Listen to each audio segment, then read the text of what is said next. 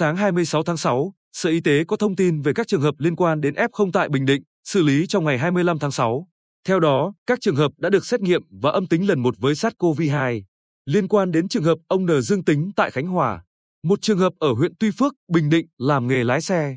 Chiều 18 tháng 6, tài xế này lái xe chở đoàn khách vào Phú Yên đón khách, có tiếp xúc với F0 sau đó trở về đến Tuy Phước vào dạng sáng 19 tháng 6. Ngày 24 tháng 6, nhận được tin ông N dương tính với COVID-19 nên lái xe này đến trạm y tế để khai báo. Ngành y tế đã tiến hành cách ly tập trung trường hợp này và lấy mẫu xét nghiệm. Kết quả âm tính lần một với với SARS-CoV-2 vào chiều 25 tháng 6.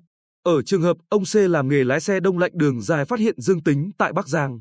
Trường HEP này có tới quán cơm ở phường Tam Quan, thị xã Hoài Nhơn và ở cùng vợ con một ngày tại thị xã An Nhơn. Các trường hợp F1 đã được cách ly và kết quả xét nghiệm tất cả các trường hợp liên quan đều âm tính lần một với với SARS-CoV-2 vào sáng sớm 26 tháng 6. Liên quan đến trường hợp ông T là tài xế xe chở hàng đường dài, phát hiện dương tính tại Nghệ An. Trường hợp này có đến một gara tại Hoài Tân để sửa xe vào ngày 21 tháng 6. Sau đó về lại Quảng Ngãi rồi đưa con đến khám lúc 9 giờ 30 phút ngày 22 tháng 6 tại phòng khám Tô Ngọc Bình tại Bồng Sơn ngày 22 tháng 6. Tất cả các trường hợp là nhân viên của phòng khám Tô Ngọc Bình. Gara xe đều được cách ly và lấy mẫu xét nghiệm. Tất cả các trường hợp này đều âm tính lần một với với SARS-CoV-2 vào sáng sớm 26 tháng 6.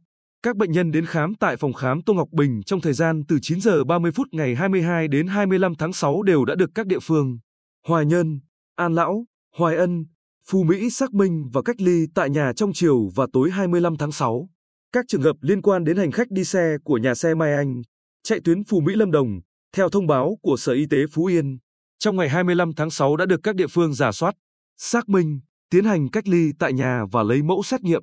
Kết quả đều đã âm tính lần một với SARS-CoV-2. Được biết, sau khi phát hiện các điểm nguy cơ, ngành y tế khẩn trương phối hợp các địa phương đã tiến hành xác minh, truy vết và thực hiện các biện pháp phòng dịch. Ngay khi xác định các F1, ngành y tế tiến hành cách ly, lấy mẫu xét nghiệm SARS-CoV-2.